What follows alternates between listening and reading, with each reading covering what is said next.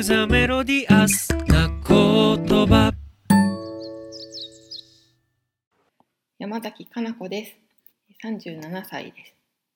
3年前から山形県の最上町というところにお嫁に来て住んでいます。現在、娘と旦那と義理のお母さんと猫のわさびと一緒に、最上町にある赤倉温泉という温泉街の一角に住んでいます。出身が宮城県の白石市というところで、電波も入らない、携帯の電波が入らない山の奥で育ちました。小さい頃の遊びは野草の名前を探したり、野草の名前というか知らない草の名前をひたすら調べたり、山の中にある沼で船を釣ったり、この山はどこに続いているのか、山の中をひたすら歩いたり、そんな寂しい幼少期を過ごしました。で、電波もラジオの電波もない中だったんですけれども、無理やりラジオの紐を、アンテナの紐を部屋の至るところにくっつけては、なんとか電波を拾って好きなミュージシャンのラジオを必死に聞いていたことを思い出します。めちゃくちゃ話すのが苦手で、今も手のひらにめっちゃ汗かいて話しています。特に人と話すのはいけるとしても、もう一人で話すなんてほとんど経験がないので、指の先に心臓があるのかと思うほど、心臓が飛び出てきそうな状態で今お話をさせていただいてます。結構暗めのトーンになっているかもしれませんが、私自身はそんなに暗い人間ではないと思っています。先ほどお話しした、住んでいる山形県の最上町というのが、山形県って顔の形になってるんですけど、実はその顔の横顔の後頭部、上の方ですね、秋田の湯沢市と、岩手県の端っこ下の方と宮城県の大崎市というところが隣接しているところです。ちょうど東北のおへそにあたるような場所で暮らしています。ウィキペディアで調べると、最上町は山々に断絶された場所みたいな表現がされているので、皆さんも想像しやすいと思うんですが、カルデラの町ということもあって、そんなところに温泉が、赤倉温泉と、セミ温泉と大堀温泉、なんと小さな町に3つも温泉が湧いているいいところだと私は思ってます。本当に緑の色も深くて、熊も出てきたり、鹿も出てきたり、タヌキもいろんな動物と一緒に暮らしている、共存しているようなところです。特に名物というものはなくて、一生懸命アスパラの栽培とかはしてるんですが、特別有名な場所でもないという、なんとも特徴がないような感じの町です。実は藤本さんを、2年3年前にお呼びして魔法をかける編集のトークイベントをなんと最上町でやっていただきました。わざわざこんな山の中まで来ていただいて本当にありがとうございます。その時は、こんな山の中だったんですが、60名近くの方が藤本さんのお話を聞きに来てくださって、ここで何かをこうやる可能性を見せてもらったような気がしています。はい。そんなところで暮らしているんですが、仕事は、地域おこし協力隊という、皆さんもご存知だと思うんですが、町を活性化する名目で活動中です。今この町に嫁いできて3年目になるんですが、嫁ぐのと同時に地域おこし協力隊の募集があって、今までのデザインとか編集まがいの経験が生きるのではないかなと思って、地域おこし協力隊になることにしました。この町のことも全然知らないし、知り合いも旦那しかいなかったので、この町の人たちと関われるきっかけにもなるんじゃないかなと思って協力隊をしてます。活動はめちゃくちゃ自由すぎていいのかなという感じなんですが、もう勝手にやってくれという感じで、一人で廃校になった小学校の教室一つ分を使って事務所を置かせてもらって、今年度はこの町の小さな、面白いことを発信していくために、広報って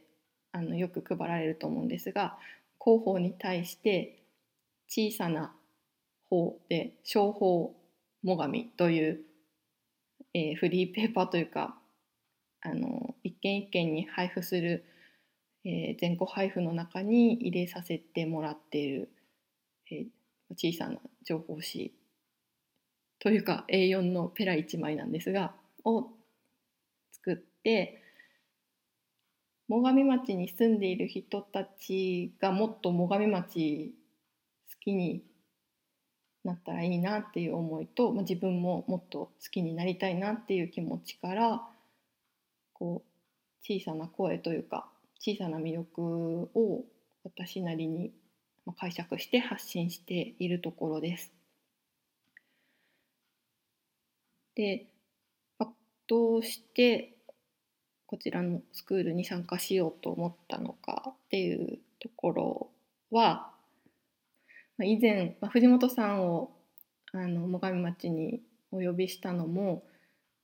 私が藤本さんの大ファンだからというところなんですが、藤本さんとの出会いは藤本さん自身とは 6,7 年前に山形県にある芸術工科大学というところで池田修造さんの展覧会を開くためのお手伝いをさせていただいたことと、2007年にリス、藤本さんが作っていたリスの地方がいいという号を見て、本当にびっくりして、本屋で、その時新宿付近で働いてたんですが、新宿の紀伊国屋で人目もはばからず泣いたというか、自分が考えている以上のすごいことをされている方がいるということで感銘を受けて、そこからストックアウトというか藤本さんが、出るイベントなどに参加させてもらったりして、一緒にいつか働いてみたいななんてことも思って、で CD を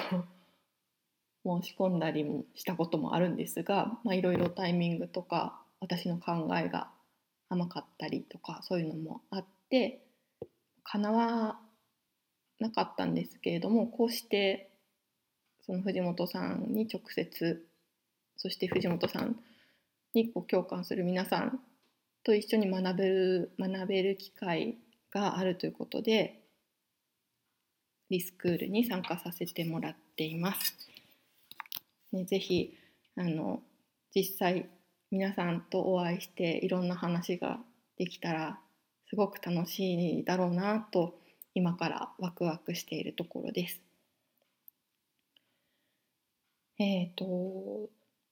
もうこのテーマの順番に話している状態なんですが、4番目の今困っていることとしては、嫁いだ赤倉温泉というところは本当にしなびている温泉街で、これは藤本さんが実は表現したんですけど、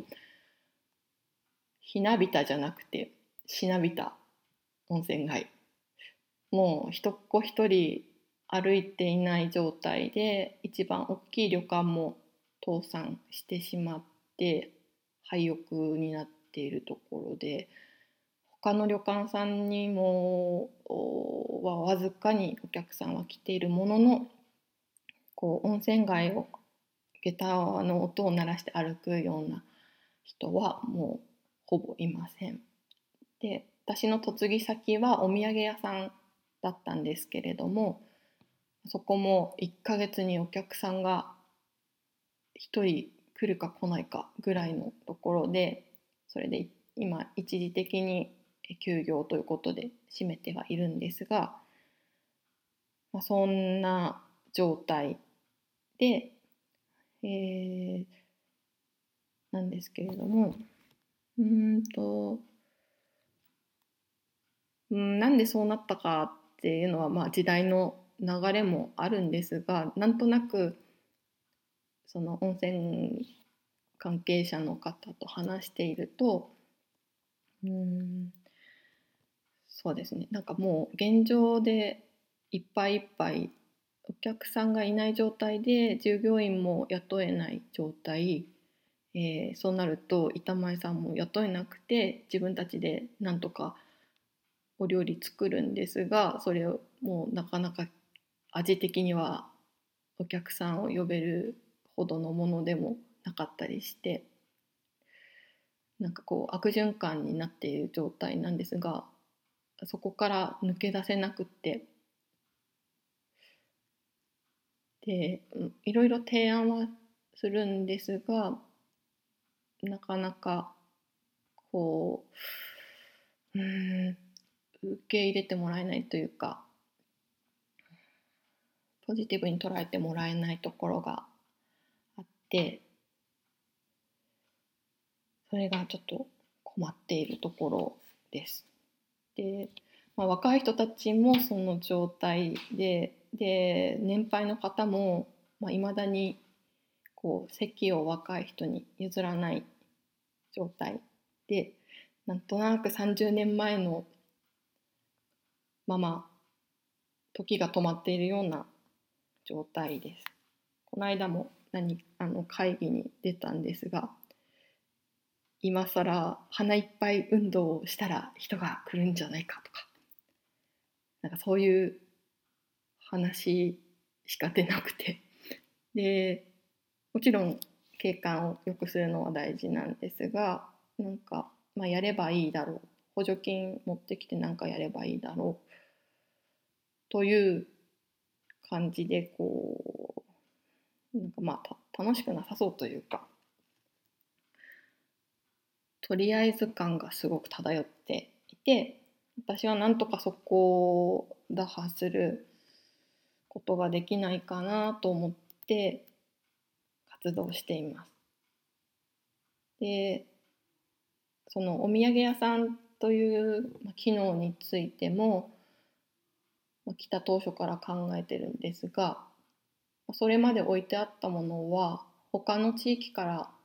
仕入れてきたものばかりで、最上町のものが全く置いてなかったことがまずびっくりしたんですけれども、それで最初に最上町の手仕事とか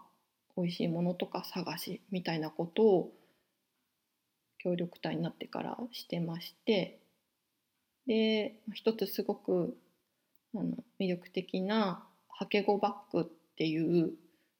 もともとは山菜採りとか畑の収穫とかで使っている PP バンドでできたカゴなんですけど、それをそれに取っ手をつけてすごく素敵なバッグを作ってるお母さんたちがいて、でそのバッグがほとんど売られるんじゃなくて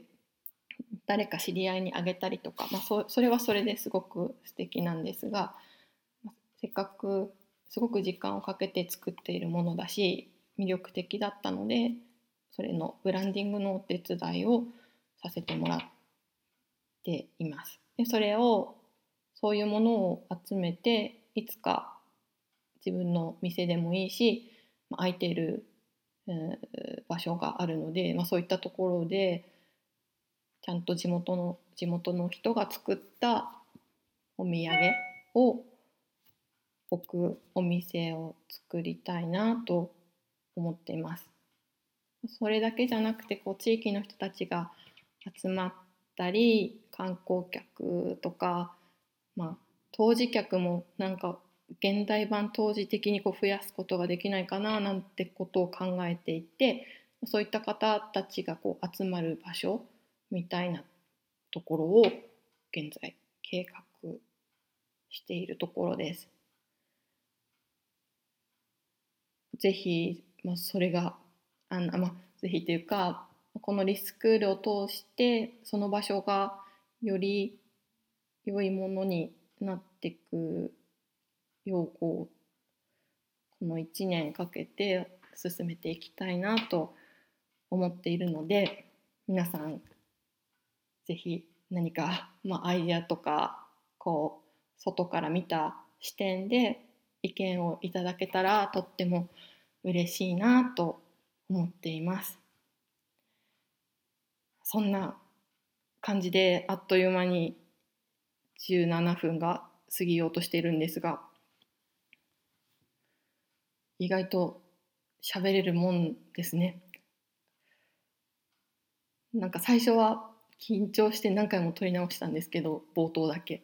でも喋りだしたらちょっと皆さんの顔を 見たことないけどなんとなく想像しながら話してたら楽しみになってきました。ますますリスクールをするのが。なので早く皆さんにお会いできるよう、そしていい進捗状況を伝えられるよう日々頑張っていきたいと思いますので、今後ともよろしくお願いします。ありがとうございました。